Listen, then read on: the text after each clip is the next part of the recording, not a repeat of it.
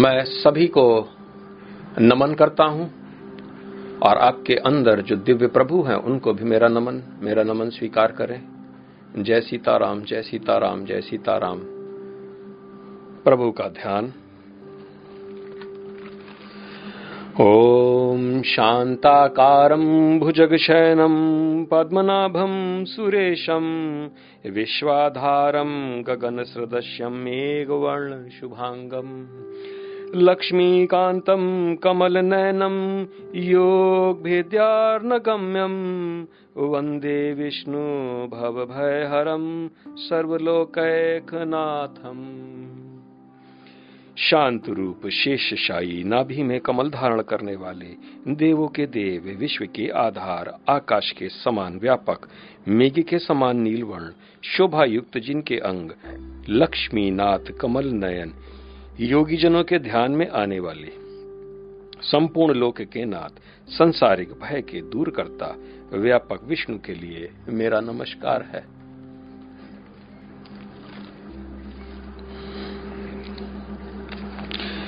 कल हम अध्याय दस के सैतीसवें श्लोक को खत्म किया। और आज अड़तीसवें श्लोक से हम शुरू करके इसका समापन करते हैं। मैं पुनः सैतीसवां श्लोक पढ़ता हूँ। भगवान कहते हैं कि मैं वर्षणी वंशियों में, वासुदेव और पांडवों में अर्जुन हूँ। मैं समस्त मुनियों में, व्यास तथा महान विचारकों में उष्णा हूँ। भगवान की विभूति कम नहीं हो रही। आप जिस स्थान में देखेंगे, जिस सब्जेक्ट फ़ील्ड में देखेंगे, वहाँ पर भगवान को ही पाएँगे। और भगवान अर्जुन को यही बता रहे कि जिस जिस जगह पर, जिस जिस सब्जेक्ट फ़ील्ड में आप मुझे देखेंगे तो वहाँ पर मैं पहले से स्थित हूँ। लेकिन कैसे मुझे देखें? और ये आप इस प्रकार से देख सकते हैं। हालाँकि हम सोचते हैं कि आखिर हम असुरों में भगवान को कैसे देखें? तो भगवान ने पहले ही बता दिया है कि अगर तुमको पाताल में देखना है तो फिर मुझे वासुकी के रूप में देखो। और अगर तुम मुझे असुरों में देखना है तो वहाँ पर भक्त, महाभक्त प्रहलाद के रूप में देखो। और उनको शिक्षा देने वाला और कोई नहीं, वो महाकवि, क्योंकि दार्शनिक क्योंकि दार्शनिक भगवान को नहीं मानते हैं। दार्शनिक अपनी ही बुद्धि के बल पे तर्क वितर्क और कुतर्क के स्वरूप में वो कुछ और ही कहते हैं।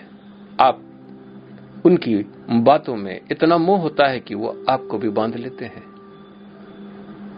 इसलिए उनमें भगवान शुक्राचार ऐसे भगवान ने अपनी विभूतियों को प्रदर्शन किया। अड़तीसवां श्लोक में भगवान पुनः कहते हैं कि अराजकता को दमन करने वाले समस्त साधनों में से मैं दंड हूँ और जो विजय की के आकांक्षी है। उनकी मैं नीति हूँ। रहस्यों में मैं मौन हूँ और बुद्धिमानों में ज्ञान हूँ। ये ऐसी जगह है जहाँ पर हम भगवान की कल्पना नहीं करते। हम ये कहते हैं कि ये आत्मा नहीं, अनात्मा है। आखिर हम धर्म भी करते हैं, ज्ञान भी रखते हैं, और नीति की बात भी करते हैं। तो आखिर भगवान किस प्रकार से हमारे समक्ष हर समय हमको मुँह के जाल से हटाने के लिए तत्पर रहते हैं, वो इस श्लोक के भीतर आपको दिखाई पड़ेगा। अराजकता को दमन करने वाले समस्त साधनों में से मैं दंड हूँ, क्योंकि जो पनिशमेंट है, इसी को हम दंड कहते हैं, और ये समस्त अराजकता को विफल करने के लिए ही है। तीन प्रकार के पुरुष होते हैं, उत्तम, मध्यम और अधम। उत्तम पुरुष जो है, उसको किसी प्रकार का कोई दंड का प्रावधान नहीं है। उसका अक्सर त्याग कर दिया जाता है। मध्यम पुरुष को थोड़ा सा केवल द्रव्य के रूप में दंड होता है, और कभी कभी बहुत ही थोड़ा सा दंड, लेकिन केवल अधम के लिए ही भगवान ने दंड बनाया है क्योंकि अधम पुरुष ही अराजकता को प्राप्त होते हैं। जो पशु जैसा व्यवहार करते हैं, वो व्यवहार सबके साथ जब करने लग जाते हैं तो उनको सिखाने के लिए तो केवल दंड ही, एक यही पर नीति, दंड, बुद्धि और कुशलता इत्यादि सब चीज़ वहीं पर प्रयोग किया जाता है, क्योंकि ये अराजक फैलाने वाले, ये बगैर दंड के, ये न समझेंगे, इनको समझाया नहीं जाता। इसलिए उत्तम पुरुष जो होते हैं, उनको केवल समझा के, बुझा के, उनका त्याग इत्यादि करके, वो उनका दंड है। लेकिन दंड उनको मारना, पीटना, इस प्रकार से कोई दंड इस प्रकार से नहीं है। अधम पुरुष, क्योंकि हम लोग, पशुओं के साथ भी हम लोग समझा बुझा के नहीं उनको बताया जा सकता, इसलिए पशुओं को कभी कभी हमको मारना ही पड़ता है। और वैसा ही व्यवहार अधम, अधर्मी और जो वाम मार्ग में चलने वाले होते हैं, दुष्ट प्रकृति के राक्षस और असुर, इनको बगैर दंड के ये न सुधरेंगे। इसलिए भगवान। यमराज भी, यम दंड। और ये दंड सबके लिए नहीं है, ये केवल उन्हीं लोगों के लिए है, जो कि अराजकता को फैलाते हैं और वो कहीं पर भी अराजकता को फैला सकते हैं। सबके साथ दोस्ती अति उत्तम है, लेकिन तामसी पुरुष के साथ किसी प्रकार का व्यवहार, न दोस्ती, ये ठीक नहीं है। विष्णु धर्म स्मृति के अंतर्गत भगवान विष्णु ने माता पृथ्वी को पूर्ण धर्म की ज्ञान दिया और राजा के कर्तव्यों के अंतर्गत उन्होंने दंड का प्रावधान और ऐसे ऐसे दंड और किस किस कारण दंड देने हैं, ये भगवान विष्णु ने राजा के निहित ऐसा दंड का विधान किया है। अगर ये आपको उपलब्ध हो तो उसको अवश्य पढ़ें, क्योंकि इसके अंदर राजा की बहुत ही अच्छी नीति, दंड की नीति वहाँ पर विद्यमान है। भगवान यही कह रहे कि मैं जो दंड हूँ, वही मैं हूँ। इसके अलावा भगवान कह रहे हैं कि जो विजय के आकांक्षी है विजय सबको प्राप्त नहीं होती है। लेकिन भगवान कहते हैं कि जो आकांक्षी है, यानी कि जो चाह रखते हैं केवल विजय, उन, उनकी मैं नीति हूँ। जिस नीति से आप विजय को प्राप्त करते हैं, वो साक्षात भगवान ही है। चाहे वो कोई भी रूप में हो वेदों के हिसाब से विजय हम लोग केवल प्रबुद्धता को, असली विजय तो केवल प्रबुद्ध होने में है। और इसकी जो नीति है, यानी कि ज्योति पथ ये साक्षात भगवान विष्णु है।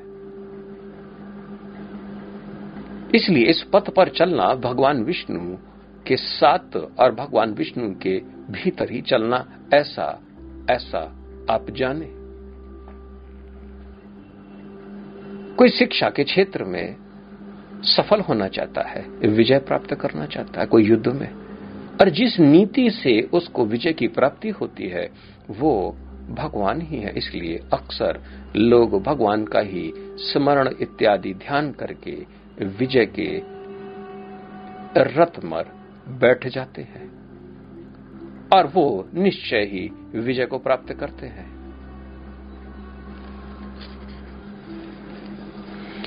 भगवान कहते हैं कि जब सारे रहस्य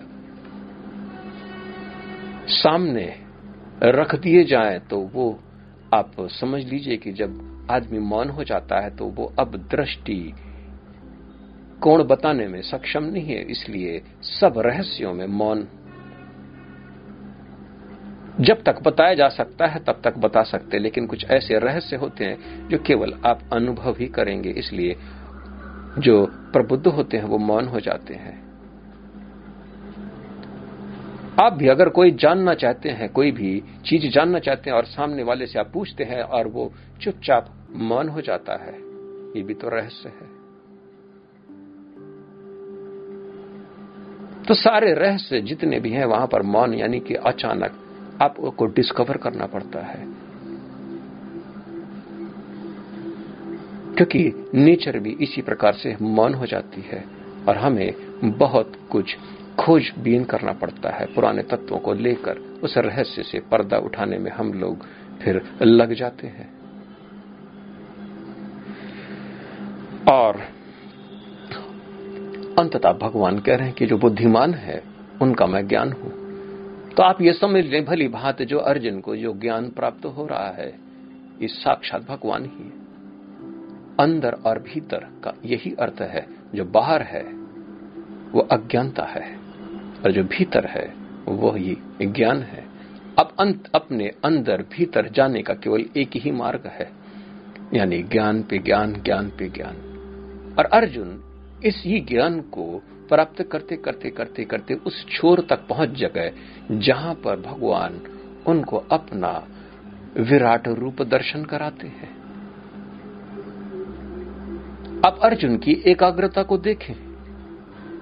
और ये वही ज्ञान है जिसके कारण अज्ञानता अर्जुन की धीमे धीमे खत्म होती जा रही क्योंकि भगवान जहाँ पर भी होंगे, वहाँ पर अंधकार तो निश्चित दूर ही होगा। इसलिए भगवान को पुकारना, भगवान की शरण में जाना अति आवश्यक है।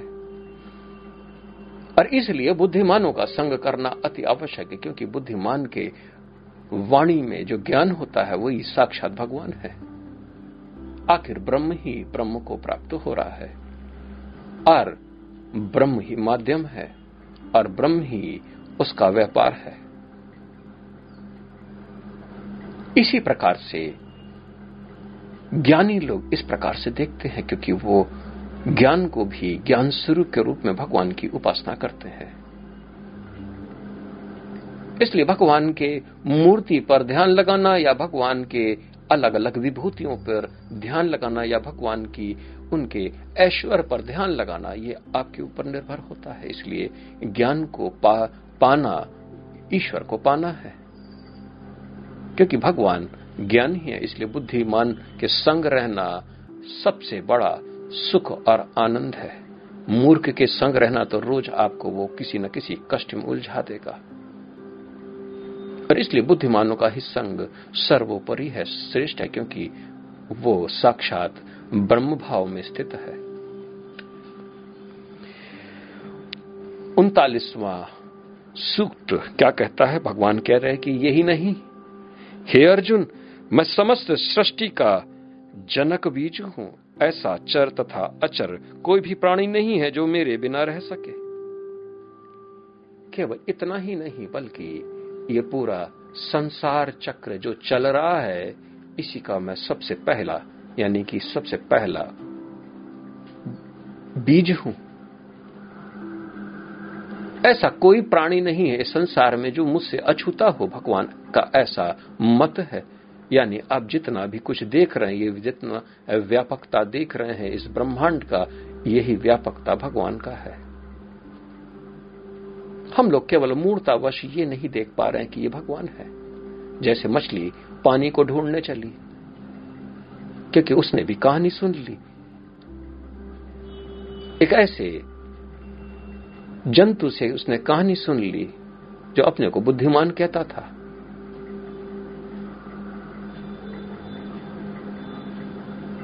और इसी प्रकार से मछली उस कुएँ की तलाश में वो पूरे समुद्र में नाचती रही नाचती रही नाचती रही। क्योंकि उसने ऐसा सुना था। और मछली जब तक उस कुएँ में नहीं जाएगी, तब तक वो अतृप्त रहेगी। ये भी कैसी मूर्ता है। हम लोग भी इसी प्रकार से कोरी कल्पना में जीते हैं और मन आपको बहकाता रहता है, इधर से उधर उधर से इधर। और हम असंतुष्ट। हुए, हमेशा जीते हैं। हम भी उसी मछली के समान हैं, जो कुएँ की तलाश में छोटा सा पानी का स्रोत ढूँढने चली है, क्योंकि उसने ऐसा सुना है। और हम लोग भी भगवान को खोजने पड़ते हैं, खोजने चलते हैं, कितने मूड हैं, जो अपने घर बार इत्यादि को छोड़कर जंगलों में भटकते रहते हैं भगवान को खोजने। कोई हिमालय की गुफाओं में जाके बैठता है। कोई तीरथ पे तीरथ भटकता है भगवान तुम मुझे कहाँ मिलोगे? इसलिए ये अध्याय सबसे ज़्यादा पुण्यमयी अध्याय है, क्योंकि ये आपको तुरंत रोक देता है। जिस स्थान पे आप बैठे हैं, उसी स्थान में आपको भगवान के दर्शन करा देता है, उस विराट स्वरूप का। अर्जुन को भी बैठे वहीं पर उन्होंने विश्व भगवान के विश्व रूप दर्शन अर्जुन को इसी ज्ञान के तुरंत बाद ही प्राप्त हो गया। क्योंकि वो समझदार थे। वो भगवान को खोजने न चले। इतना ज्ञान सुनने के पश्चात वो ने कहा, वो उन्होंने ये नहीं कहा कृष्ण भगवान से कि आप रथ में बैठे रहे, मैं अभी जा रहा हूँ भगवान की खोज करने। क्योंकि वो हर रूप में आपके आँखों के सामने है। उसको कैसे खोजोगे? जो आपके शरीर के भीतर बुद्धि के रूप में आपके शरीर के भीतर मन के रूप में सब जगह वही तो व्याप्त है। और मूर्ता बस देखिए कितने धर्म में लोग पागल हुए जा रहे हैं और हमारे सनातन धर्म को भी कुछ मूर्ख लोग बदनाम करने के लिए घर बार को छोड़कर वो एक देश से दूसरे देश भगवान की खोज में इन सर्च ऑफ़ गॉड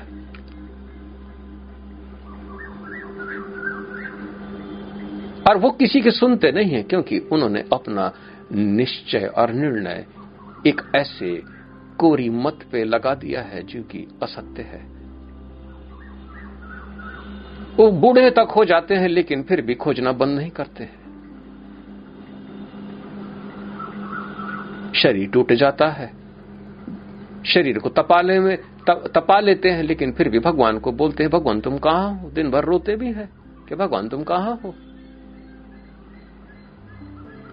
इसलिए मैंने आप लोगों से पहले भी निवेदन किया था कि जब तक ज्ञान न हो जाए, तब तक उपासना नहीं, क्योंकि अगर आप उपासना करने निकल पड़े, यानी भगवान की खोज करने निकल गए तो पूरे संसार भर नाच लोगे और भगवान आपको न मिलेंगे। आपकी वही स्थिति होगी जो उस मछली की तरह जो कि समुन्द्र में नित्य निवास करने पर भी कुएँ के जल को कुआँ ही खोजने निकल पड़ी है, यानी जल को ही खोजने निकल पड़ी है। भगवान, इस चराचर, चर और अचर कोई भी ऐसा प्राणी नहीं है जो कि भगवान के बिना रह सके।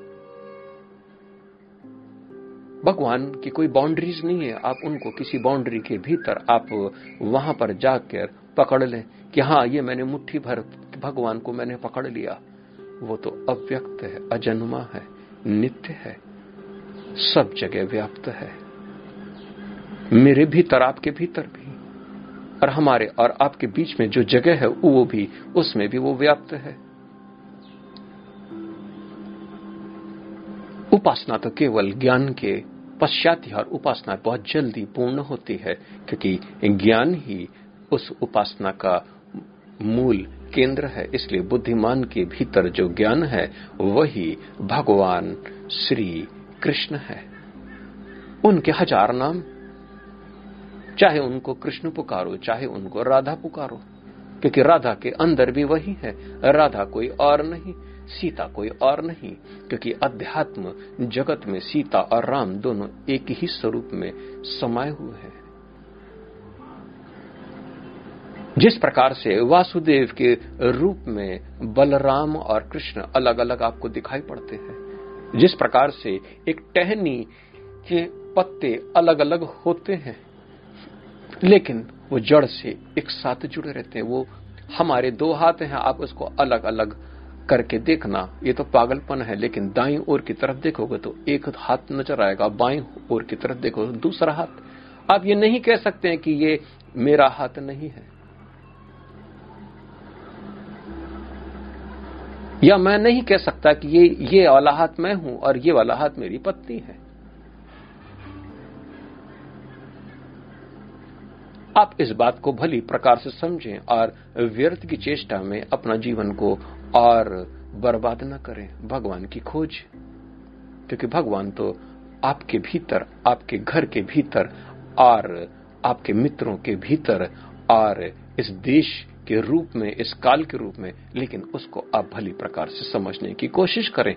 इस दिव्य ज्ञान को लगातार आप चिंतन में लग जाएँ।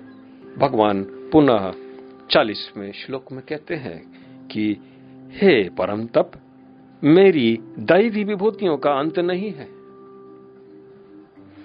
मैंने तुमसे जो कुछ कहा, यह तो मेरी अनंत विभूतियों का संकेत मात्र है। जरा सा भगवान ने बताया। और यहाँ पर वो ये भी कह रहे हैं कि ये तो इतनी सीमित नहीं है, रही, ये तो कुछ भी नहीं है। ये तो छोटा सा अंश। अब कहा नहीं देख सकते हो, वहाँ पर मैं प्रकट हो सकता हूँ। लेकिन यह सारा संसार में चूँकि अज्ञानता का लोप है, इसलिए चूँकि अज्ञानता मेरे में नहीं है। और हकीकत में भगवान तो ज्ञान के प्रकाशक है तो अज्ञानता। यह अज्ञानता तो आपने खुद ही ओढ़े रखी है चादर के रूप में। आपने आँखें बंद कर ली और यह कल्पना कर ली कि इस अंधेरे के भीतर ही, अंधेरे के अंदर ही मैं सूर्य को खोज लू। आँख को खोलना पड़ेगा आपको। आपके दिव्य चक्षु खोलने पड़ेंगे। बाहर भी, भीतर भी। आपको समझना है। और जितना ज्ञान आपके पास होगा, उतना ही समझदार बनेंगे। जरा सी मूर्ता और आप भटक गए। आप भी झोला टांगे गेरु वस्त्र पहने, नंगे पैर भगवान की खोज में लग पड़ेंगे। ऐसी मूर्ता और ये पता नहीं कहाँ पर आपको कोई गुरु मिल जाए या भगवान साक्षात प्रकट होकर कहे कि अब रुक जा, बहुत हो गया। मैं सब जगह था। कम से कम किसी गुरु के पास तो चले जाते। वहाँ से कुछ सीख तो लेते, समझ तो लेते। भगवान की विभूतियाँ कम नहीं है, क्योंकि वो अनंत हैं और उनकी दैवी प्रकृति भी अनंत है। कोई कहता है कि भगवान तो तैंतीस है, तैंतीस करोड़ है और वो हँसते हैं। ये तैंतीस करोड़ कैसे हैं? उनकी विभूतियाँ अनंत हैं, फिर भी हम लोग उनको तैंतीस करोड़, क्योंकि एक करोड़ एक इस प्रकार से तैंतीस देवताओं की एक करोड़ विभूतियाँ तो तैंतीस करोड़। और भगवान के ये तो सूक्ष्म अंश है भगवान, के पसंगा भर का अंश से ये सारा संसार की उत्पत्ति हुई भगवान तो बहुत ही अत्यंत विशाल से भी विशालतम है। एक छोटे से अंश से ही अध्यात्म भाव, अधिभूत भाव और अधिदैविक भाव की उत्पत्ति हो गई और वो फिर भी शेष बचा है। इसलिए हम लोग भगवान की कल्पना, भगवान को इस प्रकार से देखते हैं कि एक शेष है और एक जो अभी, जो व्यक्त हुआ है वो। और जो व्यक्त हुआ, उसी को हम विष्णु कहते हैं, और जो शेष है, उसको हम लोग शेष ही कहते हैं, क्योंकि वो अनंत है। वो अव्यक्त है। वो पूर्ण रूप से अव्यक्त ही रहता है। वो अध्यात्म जगत, जब अध्यात्मिक ज्ञान को प्राप्त करते हैं, तब इस प्रकार से। आप भी ये सोचते होंगे कि कभी कभी मैं बताता हूँ कि लय युग के अंदर, महालय समाधि के अंदर पूरे पिंड और ब्रह्मांड का एकत्व, एकीकरण कर लिया जाता है। यानी आपके शरीर के अंदर पूरा ब्रह्मांड।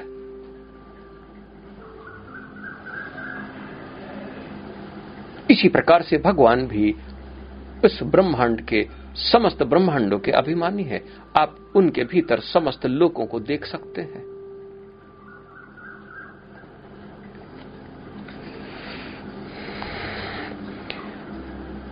इकतालीसवां श्लोक में भगवान क्या कहते हैं? चलो हम लोग जान ले इसको। पुनः श्री कृष्ण भगवान कहते हैं, अर्जुन से, तुम जान लो कि साराश्वर सौंदर्य तथा तेजस्वी सृष्टिया मेरे तेज के एक स्फुलिंग मात्र से उद्भूत है। भगवान के अगर दिव्य स्वरूप के आपने दर्शन किए हैं, तब तो फिर इस संसार में कोई भी ऐसी सुंदर वस्तु नहीं है जिसको आप देखना पसंद करेंगे। आप बार बार उसी सुंदर स्वरूप को देखते रहेंगे। और माया के भी दर्शन जिस दिन आपने कर लेंगे तो उस दिन माया के आप जो सुंदरता है, ऐसी सुंदरता कहीं भी किसी स्त्री क्या कभी हो ही नहीं सकती। आप ये कभी नहीं कह सकते हैं कि ये वाला रूप भगवान का कम सुंदर था और ये वाला कम सुंदर, क्योंकि सब रूप इतने सुंदर और सौंदर्य से भरे पड़े हैं कि आप एक बार देखते नहीं कि आप रो पड़ेंगे और आप सोचेंगे कि ये कहाँ हम, कहाँ पर ऐसी सुंदरता। और उनके रूप को ही देखकर मोहित हो जाएँगे और वो भी भगवान कह रहे ये छोटा सा एक अंश मात्र है। भगवान का दिव्य रूप को जानना, समझना और उनको दर्शन के अभिलाषी ही भगवान के भक्त वही भगवान के उस दिव्य स्वरूप के दर्शन कर पाते हैं, जो कि एक पसंगा भर का है। और एक विराट रूप में वो अपने अंदर ही, वो उस विराट को ही अनुभूति में लग जाते हैं। बयालीसवां श्लोक में पुनः भगवान कहते हैं, और ये अंतिम श्लोक है। बयालीसवां श्लोक में कहते हैं, किंतु, हे अर्जुन इस सारे विषाद, इस सारे विशद ज्ञान की आवश्यकता क्या है? मैं तो अपने एक अंश मात्र से संपूर्ण ब्रह्मांड में व्याप्त होकर इसको धारण करता हूँ। अर्जुन से पुनः भगवान यही कह रहे हैं कि इतनी ऐश्वर्य विभूतियों को देखने की क्या आवश्यकता है? क्योंकि ये तो बहुत ही छोटे से रूप में मैं पूरे ब्रह्मांड को धारण करता हूँ और इसमें व्याप्त भी हूँ और इसको चलाता भी हूँ और सब कुछ इसी के एक रूप में के भीतर ही। बाकी का और क्या लेना देना? इसकी कोई आवश्यकता मुझे दिखाई भी नहीं पड़ती, क्योंकि ये सारा तुम जानो। इतना जान लिए क्योंकि इतने जानने से तुम्हारा कल्याण होगा, और बाकी तो आप समझने की कोशिश करो कि मैं अनंत हूँ और एक छोटा सा पसंगा मात्र से ही ये सारी सृष्टि को मैं धारण की हूँ और योग माया से मैं इसके भीतर व्याप्त भी हूँ और इसमें समस्त रूपों में मैं ही स्थित हूँ। अब कोई मजाल है जो मुझे जान जाए? लेकिन कुछ ही योगी होते हैं जिन्होंने अपने कर्म फल और निहित जो उनके स्वधर्म के कर्म में रत होकर कर्मों के फल त्याग कर अनन्य भक्ति के द्वारा भगवान के ये स्वरूप को जान पड़ते हैं। ये परम ज्ञान भगवान के कहने के पश्चात ही अर्जुन का मोह दूर हो गया। क्योंकि इससे ज़्यादा और क्या हो सकता है? क्योंकि जो जानने योग्य, जो जितना बुद्धि को जानना चाहिए, उतना अर्जुन अब जान चुके। अब बुद्धि और क्या ग्रहण कर सकती है? क्योंकि अब तो जो कुछ भी भगवान बताते, वो तो अव्यक्त रूप में। क्योंकि बुद्धि अव्यक्त रूप को ग्रहण नहीं कर सकती है, क्योंकि वो अब अध्यात्म हो गया। जो कुछ भी सामने यहाँ पर घटित है, बुद्धि उसी को ग्रहण करने के सक्षम है। आप अंधेरे का स्मरण नहीं कर सकते, आप केवल रोशनी का, रूप का ही स्मरण कर सकते हैं। अंधेरे का स्मरण करना अनंत का स्मरण करने के बराबर है।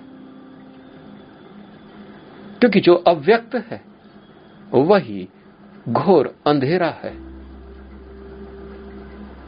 उसको कैसे देखोगे? उसके लिए भगवान ने आपकी नेत्र भी नहीं बना है। हम तो रोशनी को ही देखते हैं। रोशनी को ही समझते हैं, क्योंकि रोशनी के कारण ही रूप सामने होता है और रूप को ही आँखें देखती हैं।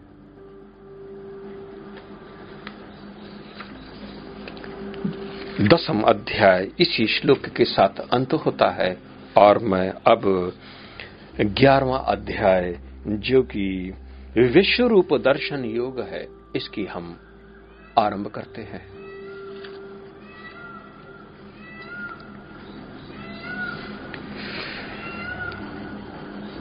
क्योंकि अब भगवान श्री कृष्ण ने अर्जुन को समस्त ज्ञान दे दिया और अब अर्जुन इस बात को भली भांत समझ गए कि अब बैठे बैठे उनको अब भगवान भी महसूस होने लगे कि इस जगह इस जगह, इस इन विभूतियों और इन सब्जेक्ट में, इन विषयों में भगवान को देखा जा सकता है।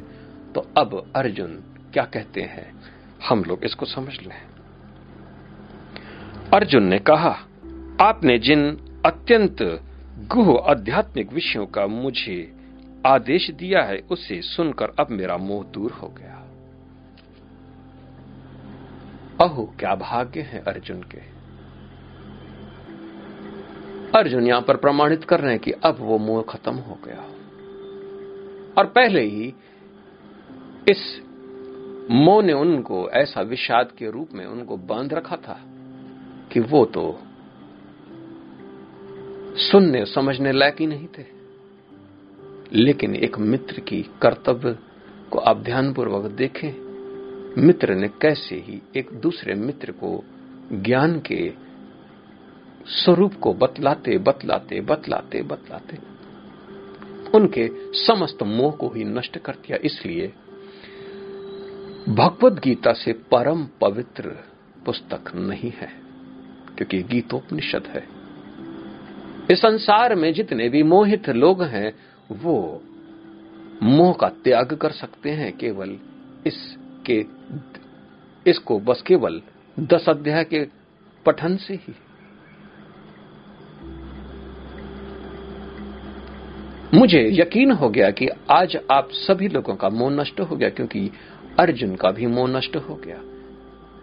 और जब मोह नष्ट होगा तो फिर अब विराट स्वरूप के दर्शन भी होंगे। अब यहाँ पर पहले, अर्जुन ने पहले, कुछ समय पहले, यही बात बोली थी कि मैं युद्ध न कर पाऊँगा। अब थोड़ी देर के पश्चात जब इतना ज्ञान से वो सींचे गए, उनकी अज्ञानता पूरी प्रकाशित हो गई। और जैसे अज्ञानता प्रकाशित हो गई फिर वो मोह वहाँ पर कैसे टिकेगा? भय कैसे टिकेगा? इसलिए ज्ञान की संतुष्टि सबसे अति आवश्यक है और अर्जुन की ये निश्चय और निर्णय और ये कथन उनके ज्ञान की संतुष्टि का ही संकेत है। ज्ञान की संतुष्टि के संकेत जैसे ही मिलता है, वहीं से आप दिव्यता को प्राप्त होते हैं क्योंकि वहीं से विराट रूप के दर्शन करने को आप सुगम हो जाते हैं। इसलिए ज्ञान की संतुष्टि अति परम है। दूसरे श्लोक में वो पुनः कहते हैं कि, हे कमल नयन, मैंने आपसे प्रत्येक जीव की उत्पत्ति तथा लय के विषय में विस्तार से सुना है और आपकी अक्षय महिमा का अनुभव किया है। इनमें दो चीज़ें हैं। सुनना और अनुभव करना। सुनते सुनते अनुभव भी कर लेना। यही जिज्ञासु की परम निशानी है। और यही कारण है, जब आप अनुभव में लीन हो जाते हैं तो अक्सर आप सुनते सुनते एक विस्मय से हो जाते हैं, यानी कि एक न सोते हुए भी सोने जैसी स्थिति में आप आ जाते हैं, क्योंकि उस वक्त आप अनुभव में लग जाते हैं, आँखें बंद हो जाती हैं। और लगभग सभी लोगों ने मेरे से बोला है कि, सर, आप जब बोलते रहते हैं तो आधे घंटे तक तो हम सुनते हैं, उसके बाद फिर पता नहीं, आँखें बंद हो जाती हैं, और फिर जब आप समाप्ति करते हैं, सुनते तो अवश्य है, लेकिन होश सा नहीं रहता है। ये बात सत्य है क्योंकि ये ज्ञान हमेशा अनुभव के साथ ही उत्पन्न होता है। और वही ज्ञान उत्तम है जो कि, जो सुना जाए और उसको तुरंत अनुभव में आ जाए। उसी को हम लोग कहते हैं शिक्षित होना लर्निंग अगर आप भी तोते की तरह रट डालें और अनुभव में कुछ भी ना आए तो आप एक पूरे इस मंत्रों को आप तोते की तरह पढ़ डालेंगे। लेकिन उसको बगैर अनुभव किए आप बिल्कुल तोते के समान ही होंगे, लेकिन अनुभव जिस दिन हो गया, आप ट्रांसफॉर्म हो जाएँगे। आप प्रबुद्धता को प्राप्त होंगे और दिव्यता के कारण ही आप भगवान के दर्शन आप प्राप्त करेंगे।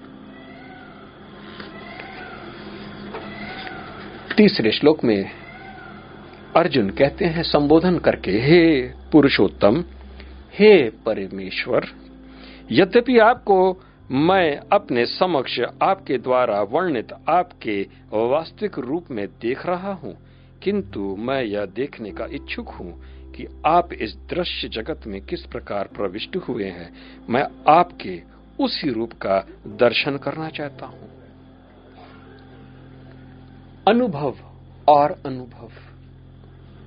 अब यहाँ पर अनुभव की बात अर्जुन कर रहे हैं और वो और अनुभव, अब सुनने से क्या लाभ? अब तो अनुभव करना ही उचित है और साक्षात भगवान के स्वरूप को सामने दर्शन कर रहे हैं और अब यहाँ पर पुरुषोत्तम और परमेश्वर के रूप में उनको संबोधन करते हुए ये अपनी जिज्ञासा उस प्रभु के साथ कि मुझे जिस प्रकार से आप व्यक्त हुए इस संसार में, उस स्वरूप का आप मुझे दर्शन कराएँ। अप्रमाणित, अप्रमाण की आवश्यकता है नहीं, लेकिन फिर भी अपने अंदर की हृदय की आवश्यकता क्योंकि यहाँ पर साक्षात भगवान है, उनको भली भांत मालूम है कि वो अब ये ज्ञान किसी और से, मुनि इत्यादि से सुन नहीं रहे हैं कि अगर मुनि से कह दें कि भाई भगवान का रूप तो वो कहेंगे कि भगवान से प्रार्थना करो। अब तो साक्षात भगवान सामने ही आ गए। अब तो ये रूप देखने में हर्ज क्या है?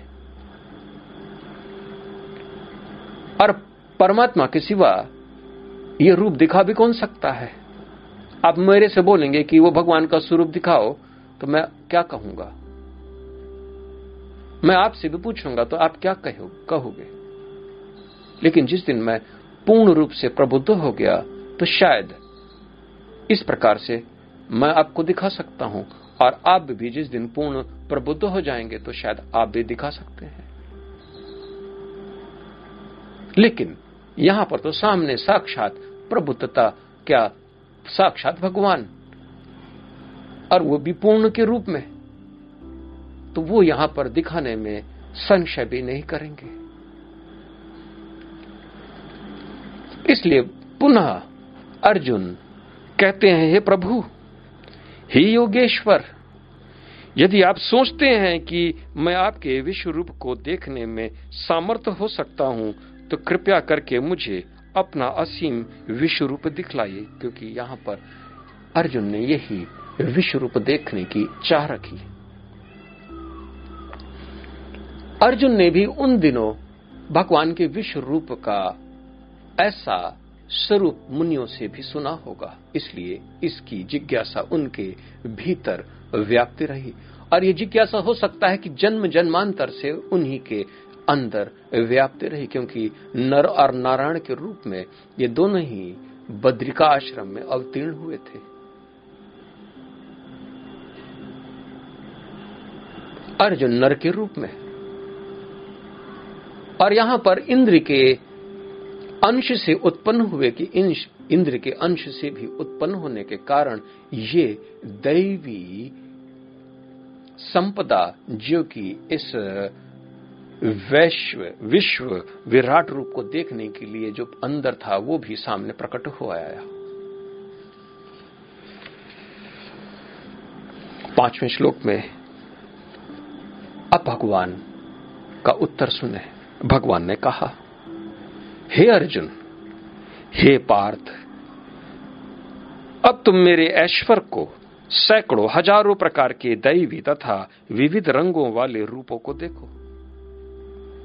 भगवान को संकोच भी न हुआ, क्योंकि वो सत्य थे, परम थे, इसलिए उनको क्या दिक्कत? वो अपने सारे ऐश्वर, समस्त रंग इत्यादि में वो जो इस प्रकार से व्यक्त हैं इस जगत में और किस प्रकार से उन्होंने दिव्य स्वरूप में सारे संसार को व्याप्त कर रखा है। भूत भविष्य और वर्तमान। और उन्होंने तुरंत कहा कि आप इसको देख सकते हैं। आप देखिए। पुनः श्री कृष्ण भगवान कहते हैं, हे भारत, लो तुम आदित्यों वसुओं रुद्रो, अश्विनी कुमारों तथा अन्य देवताओं के विभिन्न रूपों को यहाँ देखो। तुम ऐसे अनेक आश्चर्य रूपों को देखो जिन्हें पहले किसी ने न तो कभी देखा है, न सुना है। भगवान कह रहे यही देखो, मेरे अंदर देखो। आदित्य, रुद्र, अश्विनी कुमार। इन देवताओं का अक्सर हम लोगों ने वेदों के अंदर इनकी चर्चा हुई है। मरुदगण, इंद्र और भी दैवी स्वरूप जो इस संसार में चर्चा है, वो सब इधर देखो। और ऐसा स्वरूप जो अभी तक किसी ने न देखा है, न सुना है, इसके विषय में। और अर्जुन पहले ही ऐसे थे जो कि उन्होंने भगवान का विश्व रूप, भगवान का ऐसा सुंदर रूप देखा। पुनः वो अर्जुन से कहते हैं, हे अर्जुन, तुम जो भी देखना चाहो, उसे तत्क्षण मेरे शरीर में देखो। तुम इस समय तथा भविष्य में भी जो भी देखना चाहते हो इसको यह विश्व रूप दिखाने वाला है। यहाँ एक ही स्थान पर चर अचर सब कुछ है। यानी अनंत एक स्थान पे केंद्रित हो गया। ये सारा ब्रह्मांड एक जगह अब केंद्रित हो गया। ये सारा विश्व रूप केवल भगवान के एक छोटे से अंग के भीतर आप देख सकते हैं। भगवान यही कह रहे हैं कि जो जो तुमने इच्छा की है, जो आशा की है, जो जो रूप तुमने अपने अंदर धारणा के रूप में पहले से धारण कर रखे हैं, उनको सब तुम देख पाओगे। ये सारा जगत चर तथा अचर। जो तुम कभी सोच नहीं सकते हो, वो भी देख सकते हो तुम। अर्जुन को महान गति होने वाली थी। लेकिन भगवान ने पुनः क्या कहा? भगवान कहते हैं, किंतु तुम मुझे अपनी इन आँखों से नहीं देख सकते। अतः मैं तुम्हें दिव्य आँखें दे रहा हूँ। अब मेरे योग ऐश्वर को देखो। जो बाहरी नेत्र हैं, जो हमारे मुख में दो जड़े हुए हैं, रत्न के समान, इनसे हम केवल बाहरी दुनिया देख सकते हैं, लेकिन भीतर के, अंदर के, उस कल्याण में परम एका पुरुष को देखने के लिए हमारे पास दिव्य ज्योति और दिव्य चक्षु की आवश्यकता होती है, दिव्य नेत्र। और ये ज्ञान के द्वारा ही प्राप्त होते हैं। और अर्जुन ने संपूर्ण ज्ञान को प्राप्त करके अपनी समस्त अवधारणा को दूर करने में सक्षम हो गया। अतः उसे दिव्य चक्षु प्राप्त होने में अब कोई बाधा नहीं रह गई। योग के द्वारा ही हम भी इसी प्रकार से भगवान के विश्व रूप का दर्शन करते हैं। भगवान का स्वरूप अब अर्जुन के लिए सुलभ है क्योंकि अब भगवान उनको दिव्य नेत्र देने की ठान लिए और उनको उन्होंने प्रदान भी कर दिया।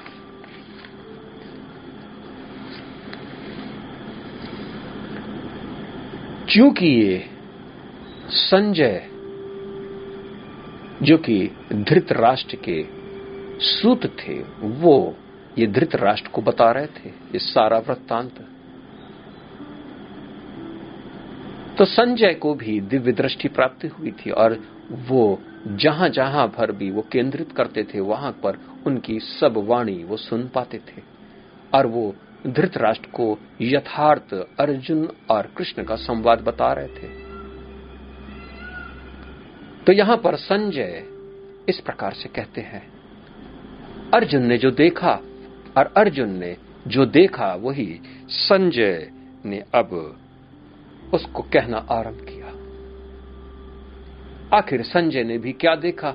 वही जो अर्जुन ने देखा। तो अर्जुन ने जो देखा, संजय ने उसको वही वृत्तांत को कहना आरंभ किया। और संजय ने कहा, हे राजा, क्योंकि वो धृत राष्ट्र को संबोधन करके कह रहे थे कि, कि इस धृत धृत राष्ट्र को ही ये सारा वृत्तांत बता रहे थे।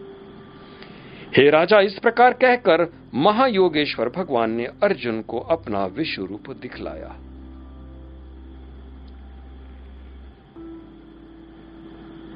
संजय भी उतना ही क्योंकि यह ज्ञान संजय भी सुन रहे थे। और ये ज्ञान धृतराष्ट्र भी सुन रहे थे, लेकिन धृतराष्ट्र फिर भी मोह के बंधन में बंधे हुए थे, क्योंकि वो बार बार केवल अपने दुर्योधन की ही चिंता में लगे थे। लेकिन संजय तो धर्म और ज्ञान से पहले ही संबंध रखते थे। इसलिए उनको भी ये सुअवसर प्राप्त हुआ। तो अब संजय जी क्या कहते हैं? इसको ध्यानपूर्वक, क्योंकि एक ऐसा वर्णन है ये। ये अत्यंत आनंद देने वाला वर्णन है। भगवान का विश्व रूप हालाँकि भगवान का विश्व रूप क्या है, ये संजय जी बता रहे अर्जुन ने क्या देखा? तो अर्जुन ने जो देखा, वही संजय जी बता रहे हैं। तो संजय जी क्या बता रहे हैं? इसको ध्यान से सुने आप। अर्जुन ने उस विश्व रूप में असंख्य मुख असंख्य नेत्र तथा असंख्य आश्चर्यमय दृश्य देखे यह रूप अनेक दैवी आभूषणों से अलंकृत था और अनेक देवी, दैवी हथियार उठाए हुए थे यह दैवी मालाएँ तथा वस्त्र धारण किए था और उस पर अनेक दिव्य सुगंधियाँ लगी थीं। सब कुछ आश्चर्यमय, तेजमय, असीम तथा सर्वत्र व्याप्त था। अर्जुन ने भगवान का विश्व रूप देखा जो कि बहुत ही बड़ा और वो एक रूप नहीं था, उसके अंदर हज़ारों करोड़ों रूप भगवान सामने और उनके आसपास, उनके सब आपस में सब रूप जुड़े हुए। असंख्य जहाँ तक आपकी ब्रह्मांड की अंतिम छोर तक आपकी नज़र जाती है, वहाँ तक सब कुछ दिखाई देने लगा। और जितने भी रूप थे, सबके हाथों में आयुध, हथियार, शस्त्र और सब दिव्य सुगंध से भरपूर आनंद देने वाले। सब ज्योति में असंख्य ऐसे रूप जो कभी भी आप सोच नहीं सकते और सब भगवान से जुड़े हुए। सुंदर सुंदर वस्त्र पहने हुए सब आभूषणों से अलंकृत इस प्रकार का रूप अर्जुन ने देखा। एक रूप नहीं, अनेक, अनेकता, एकता में पिरोई हुई ऐसा स्वरूप, जो अनंत तक फैला हुआ, विशालतम से विशाल। अब पूरे आँख उठाएँगे तो केवल 90 डिग्री ही आँख उठा पाएँगे। लेकिन यह सर्वव्यापक था, ऐसा। जहाँ जहाँ वो नज़र दौड़ा रहे थे, वहीं पर वो रूप की श्रृंखला खत्म नहीं होने होने को नाम नहीं ले रही थी।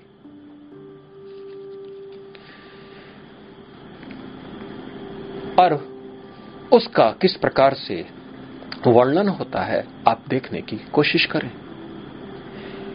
यदि आकाश में हज़ारों सूर्य एक साथ उदय हो तो उनका प्रकाश शायद परम पुरुष के इस विश्व रूप के तेज को समता कर सके। हज़ार सूर्य मंडल हज़ार क्या लाखों करोड़ों? क्योंकि वो तेज इतना अधिक होता है कि अक्सर हमने भी आपको बताया है। कि वो तेज तो करोड़ों सूर्य एक साथ इकट्ठे हो जाएँगे तो भी शायद वो फीका है। इतनी अद्भुत उनमें तेज होता है। सारी बिजली, इत्यादि सब एक साथ करते भगवान की वाणी भी इस सारे संसार की वाणी को एक साथ मिला दें, तब वो जाके भगवान की वाणी होती है। ये मेरा अनुभव है, क्योंकि हमने भगवान की वाणी सुनी है। इस संसार के जितने भी जितने भी स्वर हैं, जितने भी जानवर जितने भी पिंड हैं, जितने भी भीषण से भीषण स्वर सबको एक ही नाद में पिरो दे तो वही भगवान की आवाज़ है। और इस आवाज़ को सुनना ही परम कल्याण है। और ये कल्याण, ये सौभाग्य मुझे प्राप्त हुआ है।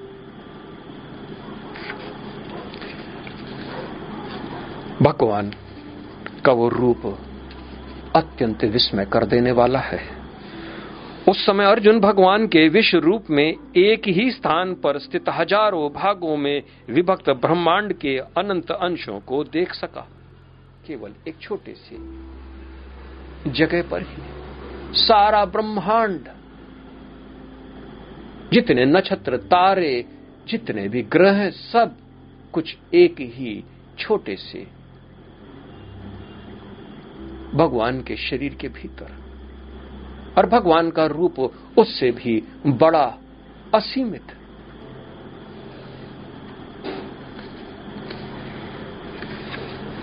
पुनः अर्जुन देखते हैं। तब मोहग्रस्त एवं आश्चर्यचकित रोमांचित हुए अर्जुन ने प्रणाम करने के लिए मस्तक झुकाया और वह हाथ जोड़कर भगवान से प्रार्थना करने लगे। ऐसा रूप को देखने के पश्चात ही कोई भी आदमी रोमांचित न हो जाए, ऐसा हो ही नहीं सकता। अर्जुन प्रसन्नता से, व्याकुल आनंद से भरपूर उनका शरीर पूरा कांपने लगा। रोमांचित हो पड़ा, उनके प्राण अब उनके बस में न रहा। और वो मोग्रस्त और आश्चर्यचकित हो गए। क्योंकि इससे पहले इस प्रकार से वो न कभी भगवान को समझते थे, न वो कभी देख पाए, क्योंकि अब यहाँ पर भगवान का विश्व रूप। एक ऐसी अद्भुत स्वरूप भगवान का देख पर, देखकर कोई भी आदमी पागल सा हो जाएगा, मोहग्रस्त हो जाएगा, और यहीं पर अर्जुन की इसी प्रकार से स्थिति हो गई। और अर्जुन ने भगवान का रूप देखने के पश्चात उनको मस्तक अपना नीचे करके उनके चरणों में अब वो प्रणाम करके प्रार्थना करने लग गए। अब अर्जुन ने जो प्रार्थना किया है, आप इसको सुने। ये पंद्रवा श्लोक है। अर्जुन ने कहा, हे भगवान कृष्ण, मैं आपके शरीर में सारे देवताओं तथा अन्य विविध जीवों को एकत्र देख रहा हूँ। जो वो देख रहे हैं वही यहाँ पर वो कह रहे हैं कि मैं आपके भीतर सबको देख रहा हूँ, एकत्रित। मैं कमल पर आसीन ब्रह्मा शिव जी तथा समस्त ऋषियों एवं दिव्य सर्पों को देख रहा हूँ।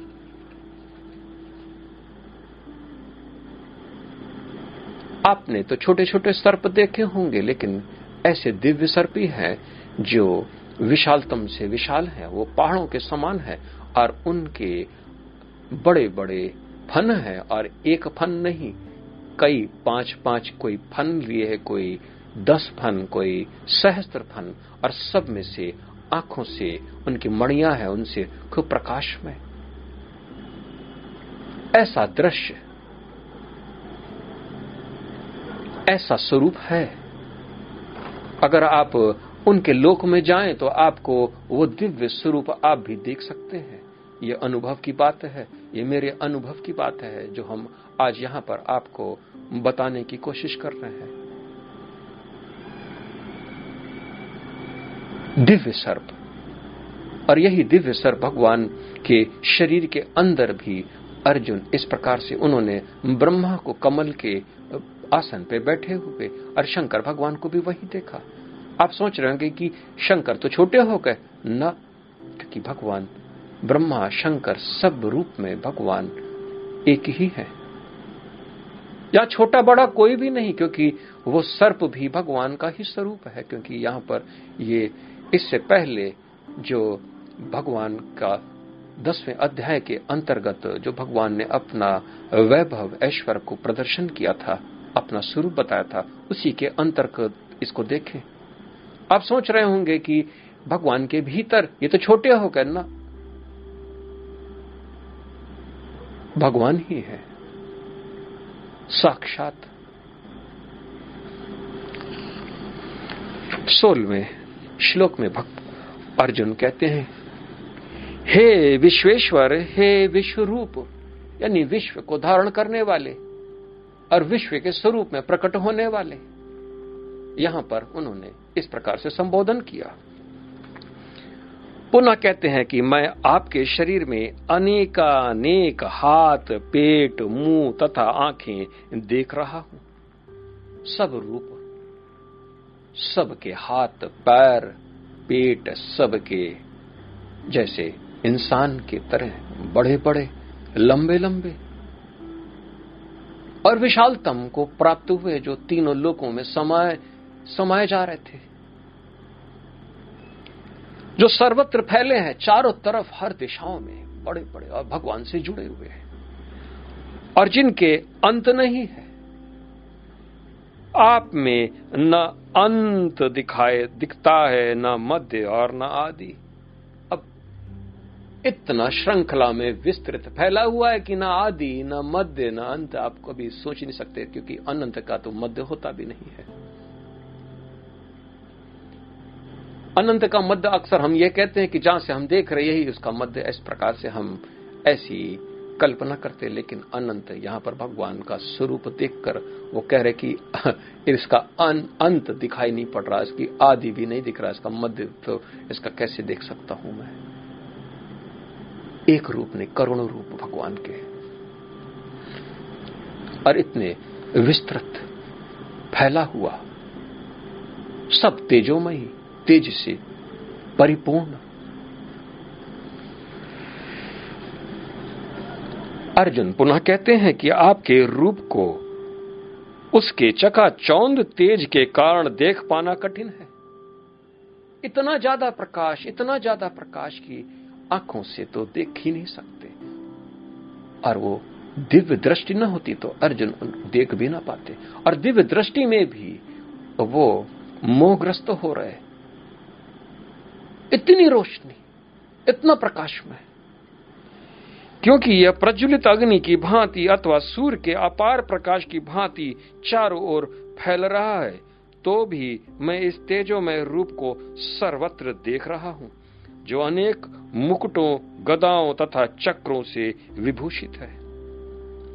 हम सूर्य को नहीं देख सकते, लेकिन यहाँ पर दिव्य दृष्टि के कारण अर्जुन उस सहस्त्र सूर्य मंडल की आभा वाले भगवान को आराम से देख रहे थे। और सभी रूप आपस में जुड़े थे, सबके पास हथियार इत्यादि थे, अस्त्र शस्त्र सब कुछ थे, और गदा, चक्र, शंख कोई लिए हुए, कोई परिधि लिए हुए, कोई धनुष बाण लिए हुए। इस प्रकार से पुनः अठारहवें श्लोक में अर्जुन कहते हैं, आप परम आद्य ज्ञे वस्तु हैं। आप इस ब्रह्मांड के परम आधार आश्रय हैं। आप अव्यय तथा पुराण पुरुष हैं। आप सनातन धर्म के पालक भगवान है। यही मेरा मत है। इतना विस्तृत भगवान का सुंदर ऐश्वर्य पूर्ण रूप को देखने के पश्चात अर्जुन ने जो निश्चय और निर्णय किया, ये अति परम है। ये रहस्य है। इस रहस्य को सत्य जाने क्योंकि यहाँ पर अर्जुन ने भगवान के रूप का अवलोकन करने के पश्चात इस निष्कर्ष पे पहुँचे।